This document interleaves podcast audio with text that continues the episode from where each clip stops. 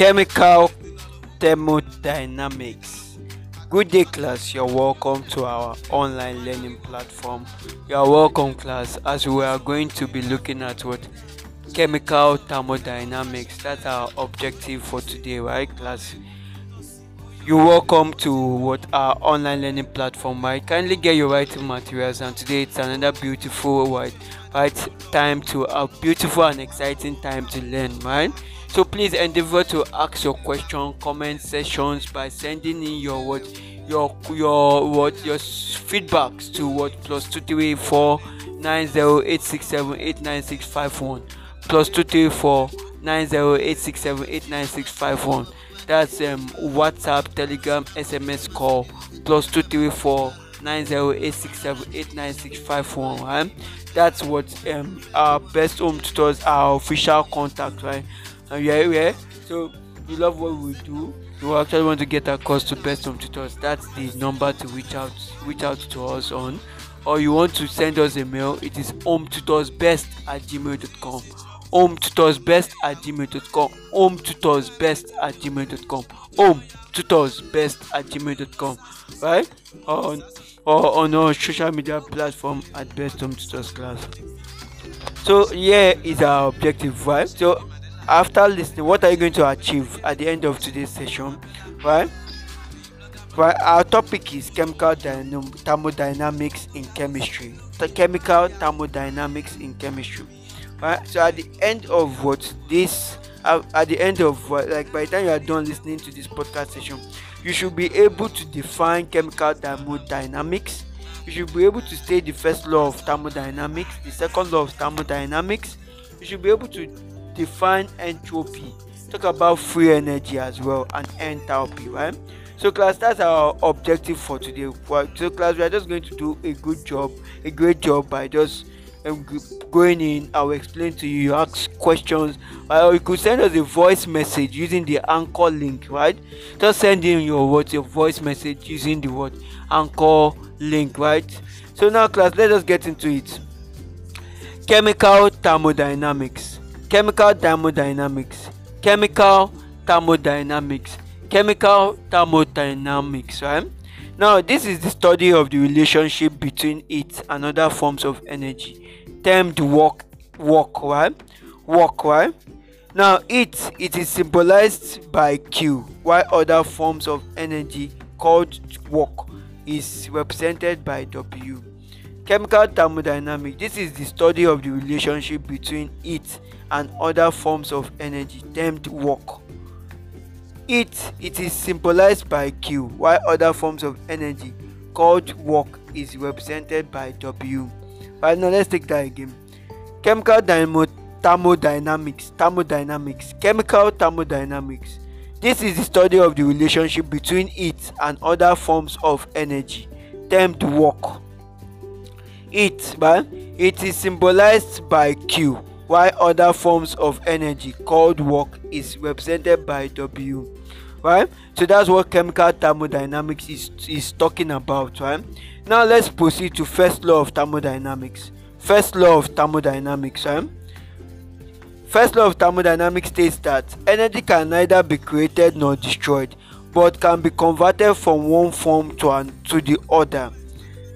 First law of thermodynamics, right? It states that energy can neither be created nor destroyed, but one, but can be converted from one form to another, right? So, right, let's go again. First law of thermodynamics states that energy can be convert can neither be created nor destroyed, but can be converted from one form to another to the other. Mathematically, the law is represented by delta U, which is equal to Q plus W where u is the sum of all the energies right internal energy q is plus ve right if it is absorbed it is what minus ve when it is absorbed w work is what plus ve do you understand? Now if work is done on the system by its surrounding right but minus ve when work is done by the system on the surrounding for a gaseous system work done is p delta v. Work done is p delta v right? So class before we proceed now let's take the first law of thermodynamics again The first law of thermodynamics states that energy can neither be created nor destroyed, but can be converted from one form to the other. Mathematically, the law is represented by delta U, which is equal to what? Q plus W, where U is the sum of the energies. Q is positive VE. If it is absorbed, it is minus VE. When it is absorbed, it is plus VE. Do you understand? It absorbed is minus VE. It is evolved is plus ve do you understand class? Now let's proceed if work is done on the system by its surrounding but minus ve right? So now the second law of thermodynamics states that a spontaneous reaction occurs only if there is an increase in the entropy of a system and its surrounding. This law states that a spontaneous reaction occurs only if there is an increase in the entropy of a system and its surrounding. Right? This law states that and states that a spontaneous reaction occurs only if there is an increase in the entropy of a system and its surrounding. Entropy, right? That's our next objective. Entropy, this is a measure of the degree of uh, disorder or randomness of a substance. Entropy is the measure of the degree of disorder or randomness of a substance. It is represented with letter S and its changes is delta S which is given by the equation delta S is equals to delta H divided by T. Delta S is equals to delta H divided by T. Alright, now let's proceed. A reaction with plus VE as delta S occurs spontaneously Why that with minus ve delta s is non-spontaneous. Entropy is measured in joule kilo joule k minus one mole minus one. Joule k minus one mole minus one. That's what what entropy is all about. Right so to wrap up today's session we will be wrapping up with what? Free energy. Free energy. Right we will be wrapping up with what? Free energy now what are we going to be talking about with uh, like on free energy? We'll be what defining free energy and i will also be giving you some explanatory notes on free energy.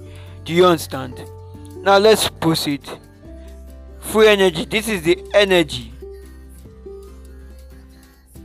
This is the energy that is available for doing work.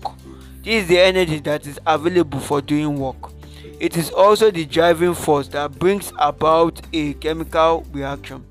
Free energy is also the driving force that brings about a chemical reaction. Now let's take it again. Free energy is the energy that is available for doing work. Free energy is the energy that is available for, for what? For doing work. It is also the driving force that brings about a chemical reaction. Free energy was studied by Gibb and hence represented by g and a change in it is and in it is delta g. This relates with what entropy change by the equation.